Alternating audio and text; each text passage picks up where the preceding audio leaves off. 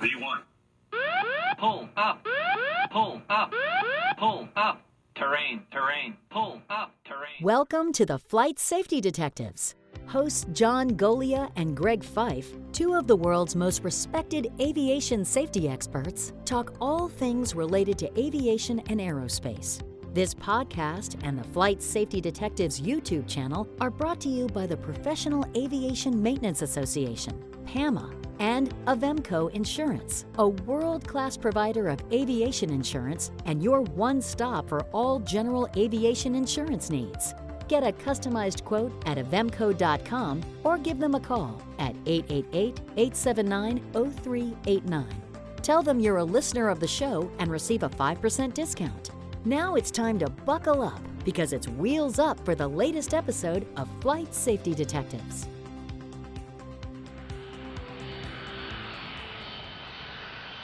Well, hello, gentlemen. Of course, it's another episode of Flight Safety Detectives.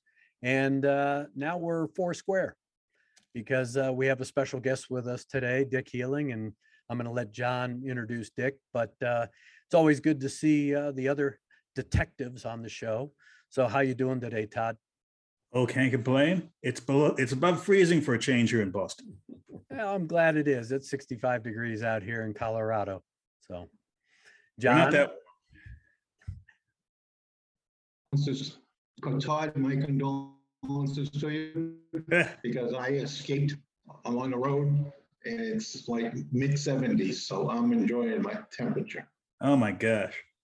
and Dick, I think you're digging out of snow in Virginia, aren't you? I'm in Delaware right now. Ah, Just- you're in Delaware, so you got to be just came- digging out of snow there a little bit. Just came in from Denver and landed in a big snowstorm at Dulles Airport. There you go. Good. You'll get your aerobic exercise uh, shoveling snow.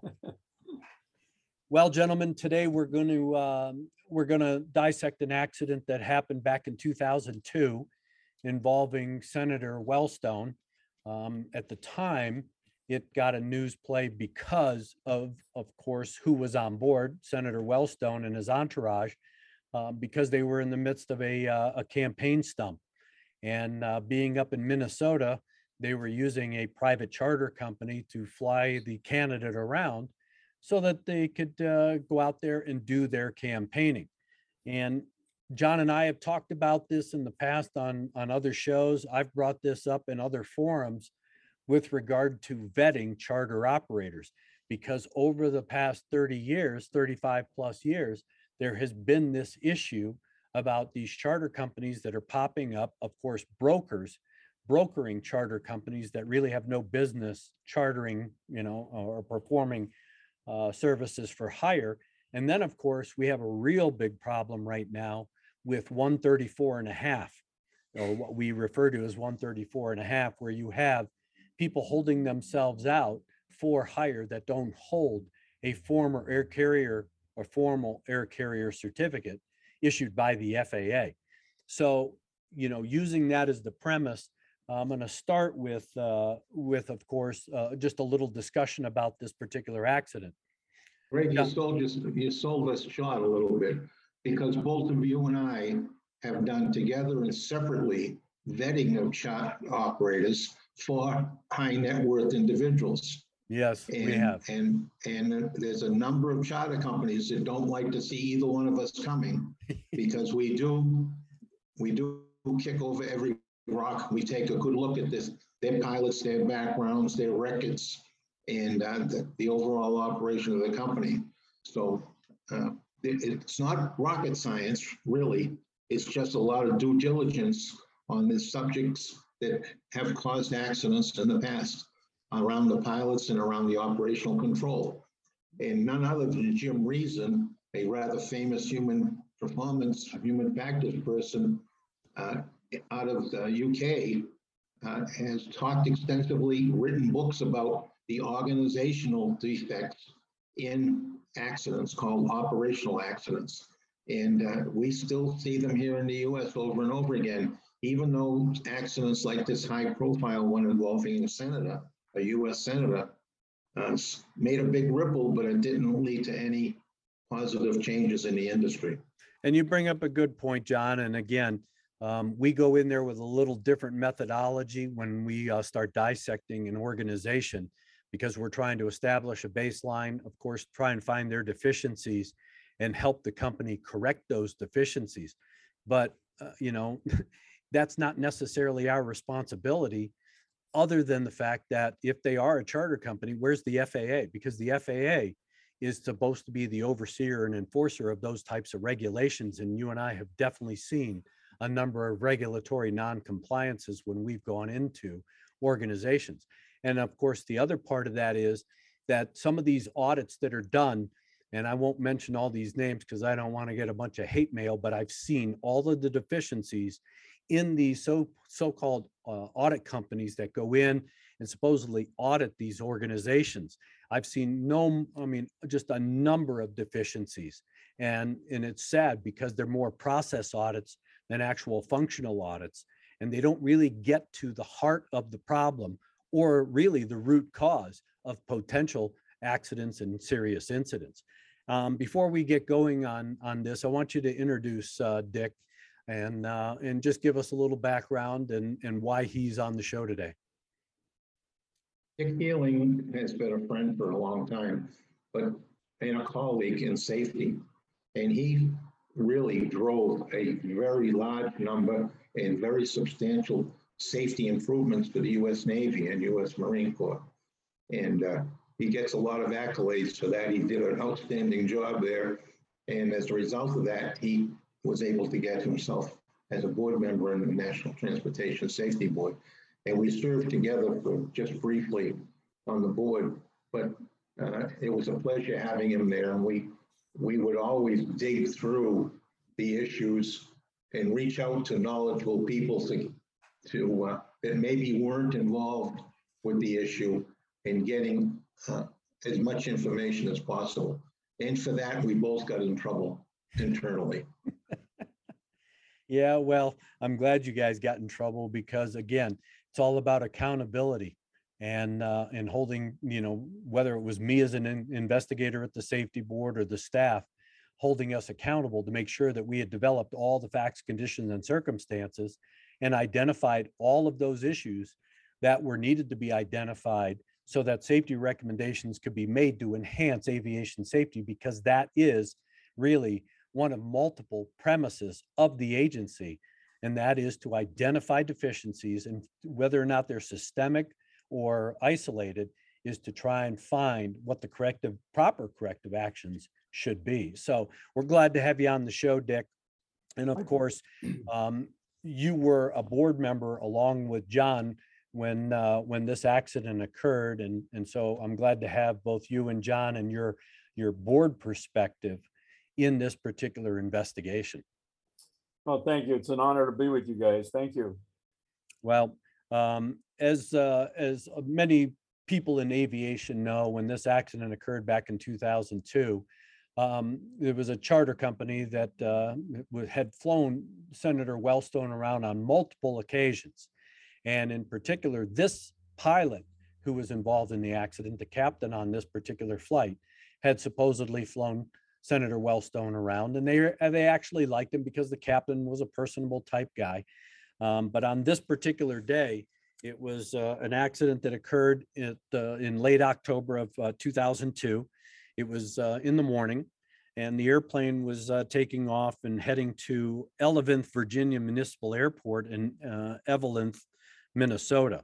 And it was the two pilots, the senator and his entourage, that were heading to a, a campaign, a campaign stump. Um, there were a number of operational issues that were developed by the NTSB about this accident. Um, there were some uh, real questionable issues with the pilots' backgrounds, both pilots, which we'll get into. But uh, these pilots were taking off. They had delayed the flight initially. The captain had gotten up early, was checking the weather. The weather was kind of marginal. And at one point, uh, it was believed that they were going to cancel the flight. But then miraculously, the weather at destination supposedly cleared up enough so that the flight could be conducted. Um, it was a scramble to get the airplane going again because they were going to delay it till later in the afternoon, but then retracted that and decided to go out uh, in the morning. Once that was done, of course, the question is what changed? What changed with the weather? What changed with the crew? And did that put any kind of pressure on this flight crew to conduct a flight? And those are always questions, especially with a charter flight, only because when you have a charter flight, you have somebody, you have a paying customer. It is, let's accomplish the mission. And we've seen a number of accidents in the past. There was an 18 fatal Gulfstream 3 that crashed in Aspen, Colorado for those very reasons, where the guy who was paying the bill was literally up in the cockpit telling this crew, you will get me to Aspen. We're not going to plan B, if you will. So the question, of course, is, is there any kind of pressure? It didn't appear to be based on the facts that were developed by the board. But again, there wasn't a lot of information about that. Was this critical to be done that particular day? Well, there Nonetheless, was, there Yeah. was one piece, there was one piece that struck out to me in this, and the uh, captain of the airplane, around nine o'clock in the morning, uh, repeatedly tried to get the chief pilot and the director of operations. He was able to get a secretary who worked in dispatch, but he couldn't get his bosses. Presumably, he was looking to, to uh, talk about whether or not to take this flight, given the weather conditions. So I, I mean, he, I think he tried to get out of, get out of this flight, but the pressure from the senator and the entourage, whose staff was calling him repeatedly during the same period of time. So he was getting that pressure that you just mentioned uh, from the customer, if you will, and, and the entire entourage. And he had no one above him answering the phone. Yeah, there's no question that, uh, you know, when you got a VIP on there, uh, the pilots tend to bring pressure on themselves to complete the mission. Go back to nineteen ninety-six and the Ron Brown crash with an Yep. Air Force crew, T forty-three, and, uh, some terrible, uh, failures of navigation aids and other procedures, and nobody knows what was going on. In this particular case, uh, what John just said is, is true. The chief pilot was, uh, not available, I guess. And the result of that was, uh, the, the pilot wanted, he, he knew that Wellstone was an uneasy or uncomfortable flyer. So he wanted to, he wanted to complete the mission. He wanted to give them assurance. He apparently, uh, got another, another pilot who had just come from that area to basically talk to Wellstone uh, about, well, the flying conditions are really not that bad. So it, it was obviously on his mind, no question about that. yep, and And And we before you know- go on, I'd like to point out one thing about this. Uh, The viewers, some of them might think, well, this is a US senator. Uh, Ron Brown, who you just mentioned, he was on an Air Force uh, aircraft. Why wasn't uh, Senator Wellstone on a military or government aircraft? Simply put, as you stated earlier, this was not government business. This was a campaign trip. And although for someone as high profile as the president, campaign trips are made on military aircraft, for the most part, if you're a po- politician, state or federal, and you're doing something that's not related to government business, you have to uh, go on the market like everybody else. Yep, and, and, and when you, when you look at that and what Dick brought up and John brought up, and that is, we have seen that this joint decision-making has come into existence, especially through the airlines, because if we go back to Air Florida, Palm 90 that took off out of Washington National with ice on the wings, they stalled the airplane, hit the 14th Street Bridge. One of the things that came out of that was, of course, that the captain was making a unilateral decision about operating in that environment, de-icing the airplane and a variety of other things. Now there's this joint decision making. That is, if there are some questionable issues, you want the DO, the director of operations or the chief pilot in the mix in that discussion so that you as the pilot are making a joint decision either through dispatch, DO or chief pilot. And rather than just making this unilateral decision. So it, like you both described, yes, he was trying apparently to do the right thing, get that second opinion. When he couldn't get anybody, he ended up making the decision. And that decision was to attempt to go. Now, the flight apparently en route was okay, everything was uneventful. They were going to shoot a non-precision VOR approach into Eveleth, Minnesota. And again, it wasn't one of those dark and stormy, oh my God type nights uh, or mornings, but the weather was low and, uh, and it was up to the crew to fly the approach. Now, air traffic control did keep them high on the approach. They, uh, they, they ended up getting into, I think, a bit of a workload issue, but uh, they did get on track because they initially overshot the, uh, the final approach uh, course going in, but we're able to recover to that. Um, and then we're on their way down. Now, again, here you have an airplane that's a single pilot uh, capable airplane. It was an A100, so it was a very early model King Air. It can be flown single pilot, but you have two pilots on this because the company procedure was you would have two pilots on a chartered flight. So now you have a pilot flying, you have a pilot not flying. That pilot not flying or the pilot monitoring is that non-flying pilot calling airspeeds, calling altitudes, doing all of those non-flying things, reading checklists, talking on the radio. But as we'll talk about here in a, in a little bit, we'll talk about some of the policies and procedures of that company and these two particular pilots. The fact is, is that the bottom line of this accident was as they were flying the approach, they were basically diving and driving to get the airplane down on the approach. They pulled the power back. Apparently, neither one of the pilots was monitoring airspeed. They allowed the airspeed to get dangerously low to the point where the airplane got into an aerodynamic stall. By the time that stall regime was recognized, it was too late. Of course, the airplane in an aerodynamic stall will roll over, which it did. And because of their low altitude, uh, they were unable to recover. Airplane crashed. And of course, um, these eight people were killed. Now, they weren't killed instantaneously. There was evidence to suggest that three of the people did survive and died in the post-crash fire. Um, but again, it was one of those sad accidents. Now the question is, how do you have two pilots flying an airplane, especially on a non-precision approach where it does take a lot of attention by both pilots? The pilot flying, of course, to make sure that they fly the approach properly, on schedule, on speed, in configuration. And of course, the pilot monitoring to make sure that the pilot flying is doing all those things and then assisting, calling out airspeeds, altitudes, and that kind of thing, since it was a non-precision approach. Who was at home paying attention to the airspeed or not paying attention to the airspeed in this particular instance?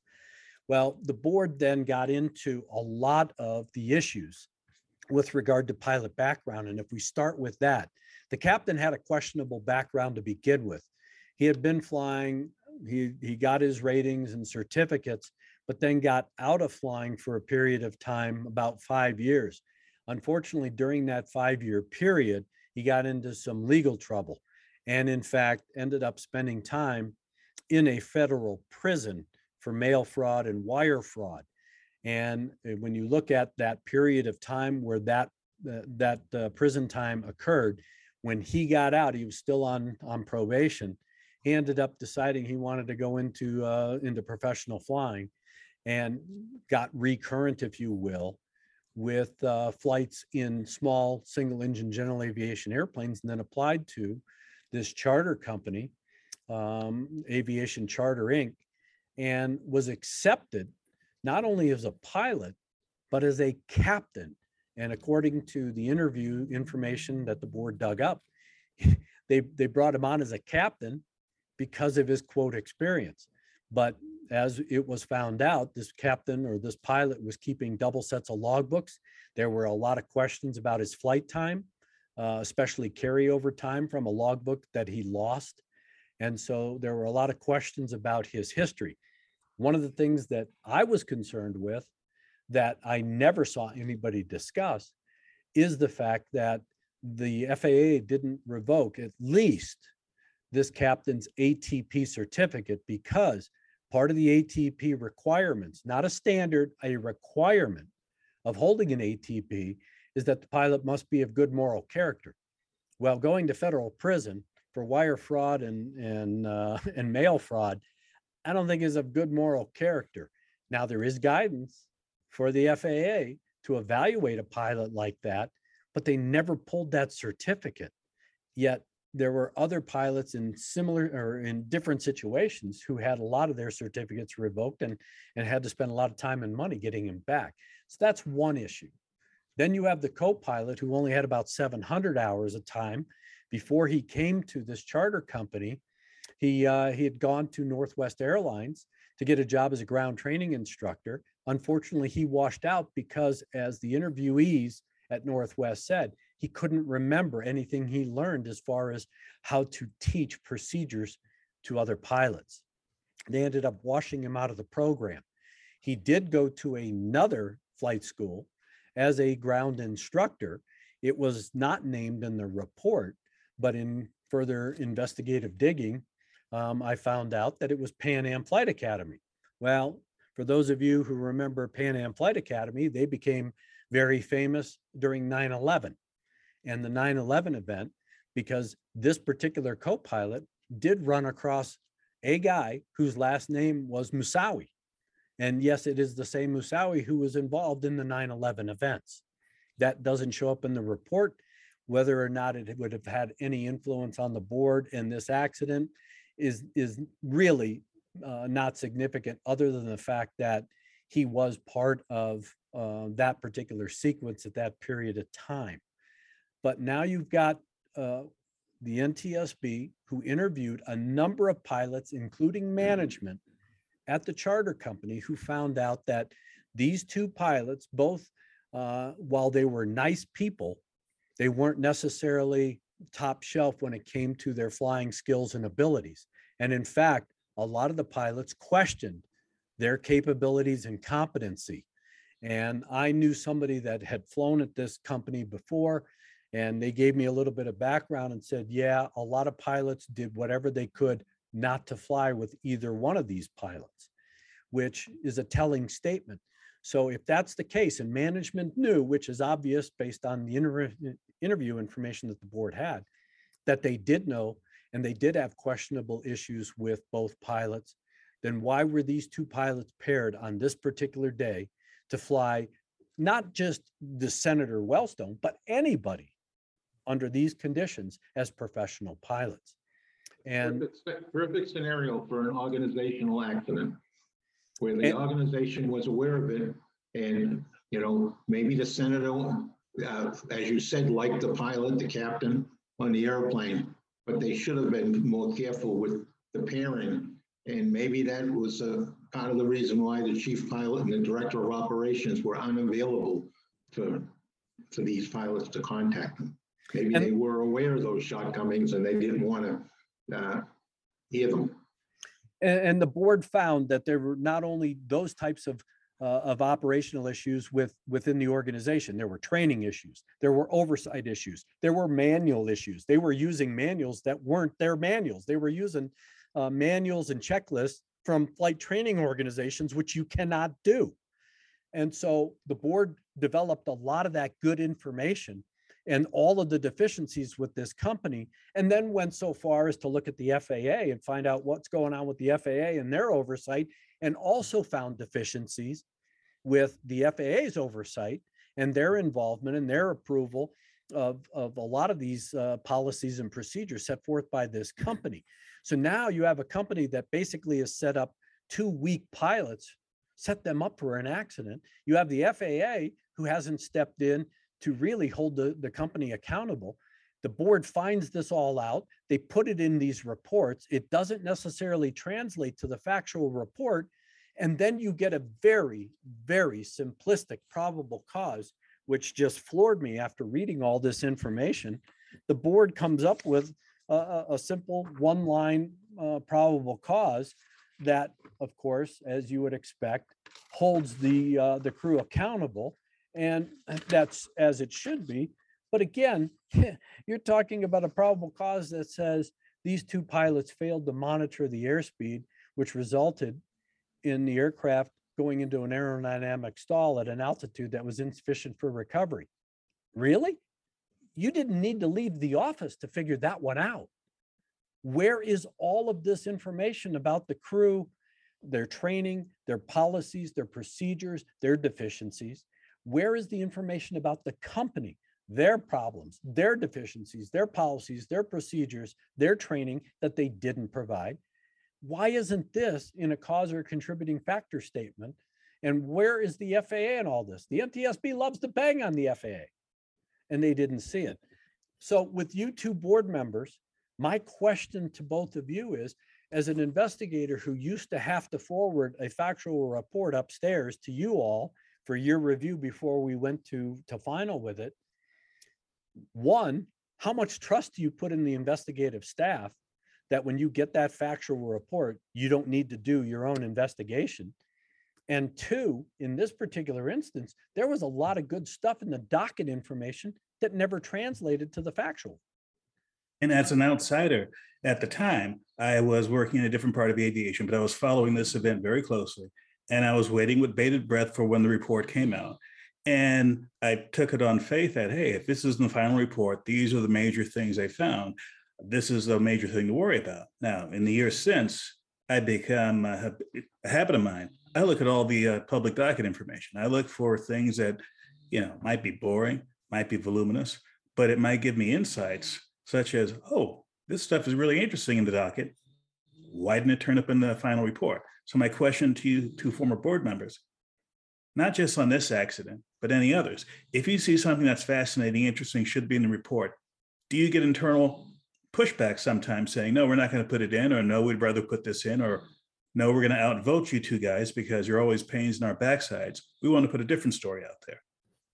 That's my experience oftentimes, and Greg, you may remember that the, uh, on the ValuJet accident, how much pushback I got from your boss. And at, the, at the board meeting, I had to propose a change to the probable cause. And, uh, in fact, I'll, I'll tell it right here, that he said to me on the Friday before, the board meetings are always on Tuesdays. On the Friday before, the head of aviation safety said to me, bring it up at board meeting if you've got the balls. Yeah, And I, and I brought it up at the board meeting and the, my board members supported me and, and we, we uh, passed that change. yeah, But that was the attitude. The bureaucracy uh, runs the board. They are the board. You'll hear them say that every now and then, that they are the board and they, they, uh, they, they uh, spoon feed the board. And I got in a lot of trouble by saying this with the general counsel and, and other board members. But I, I firmly believe that as it became clearer and clearer over time, how much they would manage up. And by managing up, they would control the flow of information to the board members.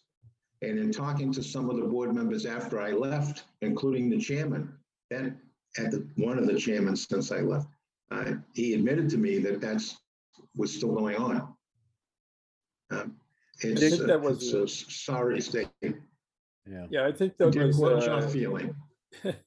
we had, we had some issues that were going on internally at the board too. And that was, for example, when I got there uh, as a new board member, I sat alone in a fifteen hundred square foot office for six and a half months before I was able to hire anybody because uh, there were, there was a, a freeze going on. It, it wasn't a, it wasn't a freeze against hiring anybody. It was a freeze that was intended to uh, constrain, I think, to some degree, uh, what I could do.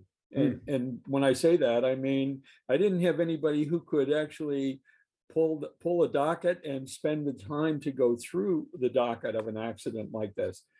John and I collaborated on several occasions where, uh, where there was a questionable issue that we, that we looked, we both looked at and said something is, is going wrong here. So we were questioning the staff of the NTSB.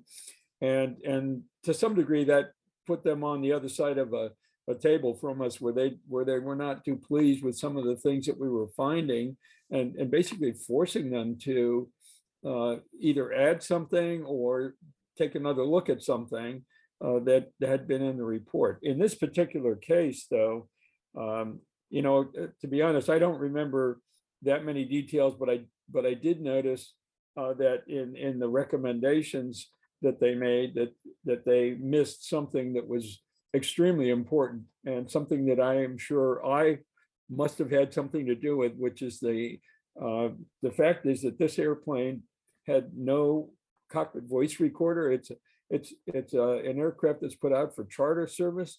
Uh, and they're flying a VIP, there's no cockpit voice recorder, there's no flight data recorder. And the recommendations that were made that were not included in the final report uh, were for a video recorder. We would have fully understood if we had that, we would have fully understood exactly what was going on between those two people who were marginally Hmm. acceptable, at least at some level, but when you put Yeah. them both in the same cockpit at the same time, uh, you, you know, it, it obviously turned out to be deadly. Yeah. And when you look at it uh, like that, Dick, you, you talk about the fact that there was either a level of complacency, distraction, um, lack of procedural discipline, you know, a variety of different things. And that isn't something that just happened on that day in that flight. That, mean- that goes right to the, the, some of the issues that uh, came out about the fact that the, the chief pilot was not available for, for this uh, pilot to talk to. Uh, The obvious um, acceptance of a level of performance that was marginal Hmm. and in some cases, um, you know, uh, not, not, uh, not acceptable really for the, for example, for the ATP uh, rating, but you know, when you really, you add all these things up, uh, there were, there were several things that they probably, they may or not, not have been taking, they apparently did not pay attention to uh, the weaknesses of pairing two people, both of whom were known to be deficient in certain skill levels. And, uh, you know, it, it just doesn't make sense. And it's Uh, interesting you bring that up as far as uh, the crew pairing because the board hammered that point back in 1987 when we had a Continental Airlines DC-9 that crashed out here in Denver, Continental 1713, where you had a uh, newly minted captain. Um, He had, he was a 100-hour captain, if you will, paired with a brand new, a relatively new first officer. And they talked about that crew pairing and the board has nailed these issues over and over and over again. Why didn't they develop that more? Why wasn't that an issue that was brought up in the bottom line, especially when it came to probable cause, causal factors and things like that? These are important issues that were never really developed. They went to the obvious cause. Okay, both guys, you know, failed to monitor airspeed. Who cares? How, Yeah. how Well, did I that think- enhance aviation safety? Greg, I think that, uh, you know, there's, there was a, uh, I'm gonna say it's almost a cultural issue at NTSB, and that was that, you know, when you're talking about a commercial plane like the, the uh, Delta, the Continental flight in Denver, uh, they, they really focused on and they made a big point and a big push for crew pairing Yeah. uh, issues, but they don't, they don't deal with the, the regionals, the, the one thirty-fives, the uh, non-scheduled they don't deal with that. They don't, they don't take the information that they learned from the big crashes and apply them to the others. In fact, they, they almost had an attitude that it was less important because there were fewer souls on board. We don't. Yeah. Don't, we don't need to pay that much attention because there's only a few, few people who die in this crash. I'm sorry. And it gets even worse when you talk about general aviation where you, you got one, Yeah. two, three, four people. And it, it really frustrates me and I, boy, I, I still have the scars on my body for raising those issues when I was at the board and the pushback that I got at the highest levels. Yeah, it, uh, it, it is, uh, you know, it is disconcerting because, you know, for those of us who, who, you know, are still in the business, um, and, and we are all safety advocates, and we start to dissect these accidents, and yeah, hindsight is, is great, you know, after the fact, but these are not issues that you really had to dig into to try and understand and figure out. These were obvious at the time of the accident. Why weren't they developed further? Why weren't they discussed uh, more inclusively? And what really came out of this accident to enhance safety? Because if you, are- the whole mission of accident investigation is to enhance safety, not to just go out and kick tin, record what you got, throw some stuff in a docket and move on. And we see this all the time with general aviation accidents and the poor quality of the investigations. But and, and every accident should be treated treated equally. That is, I don't care if it's a 747 or a J3 Cub, they all deserve the same level of investigative prowess, thorough and methodical, if you will. And and of course, it's obvious that you know John and I have talked about a lot of accidents over the years where that hasn't taken place, and that's a whole different story. But you're always trying to improve safety. I'm still looking for how did safety get improved with this accident? I think the, you prob, you probably mentioned one of the very key things was that when they looked at the probable cause, uh, the contributing factors, there's no question that the contributing factors were uh, poor management practices or operational procedures uh, by the operator itself. Now, this is a, an operational, uh, an operator that has a certificate that the FAA maintains oversight of that organization because they're, they're carrying for commercial uh, purposes. Uh, You know, and in this case, uh, it, it bit them rather significantly, but, but to fail to put a contributing cause in there that the, that the operator uh, had extremely poor operational practices and, and oversight of their own thing. That, of course, the, that would probably point a finger back to the FAA not having done an- an adequate job of inspection and oversight at the operator itself. Yeah. Well, gentlemen, um, we could probably go on for another half hour or longer about, you know, an accident like this. Um, Dick, we're glad that you came on the show. Uh, again, you know, for our listeners and viewers, you know, our biggest thing is to try and not only educate and talk, you know, what happens behind the scenes, whether it's at the NTSB or other investigative authorities, but also talk about the backstories, stuff that you aren't going to read about in the report, stuff that is substantive to improving aviation and aviation safety. That, you know, again, doesn't translate into a report like this one, where you have a very simplistic probable cause that really doesn't uh, uh, educate anybody other than, okay, yeah, the board did some work on this and they found all this stuff out. But what does that mean in the, in the big picture? So we're glad to have your perspective since uh, you were one of the board members along with John. Um, a lot of people don't understand that process that as an accident investigator working for the board where I was an IIC and I ran a team, we would put together a final report. You would just review that draft before the, the meeting. You don't, you know, a lot, some of you two, I know because of uh, your background in aviation, you dug into a lot of stuff. You did take it upon yourself to get into the docket, look at all the information and compare and contrast. But the majority of board members that are coming up today and in the recent past, they don't do that. They just take it at face value of what comes before them in a draft factual report. And like you were talking about, it it's the staff spoon feeding them. Well, guess what? um, we found a lot of deficiencies in these accidents. That's why John and I do this show and we dissect it. We talk about the issues that were never developed or should have been developed and talked about and things like that. So we appreciate you bringing your perspective to uh, to this accident and to our audience. Um, so with that, I'm going to wrap it up and I'm going to start with you, Dick, for your last comments. Well, uh, first of all, I want to thank you for uh, bringing me into this circle. Uh, There's no question in my mind that we're all focused on the one thing, and that is if we can save one- single life by some of the things that we do, it's, it's a worthwhile exercise and, and uh, it's an honor to been associated with guys like my buddy John Goglia and with you, Greg. Thank you so much. Well, we appreciate you being here. You are now an anointed friend of the show and a flight safety detective. So expect us to be reaching out more and more because we always need somebody that has a, a good perspective and somebody that can keep John in line besides me. So, and Todd, I will leave you with some parting comments as well. Well, thank you for that. And, and thank you, Dick, for being with us today. And I hope that this is an example for everyone out there that here's an event almost 20 years old. We're still finding stuff, we're still digging, and we're still not satisfied. For those of you who are out there, you don't have to rely on the NTSB. You don't even have to rely on us.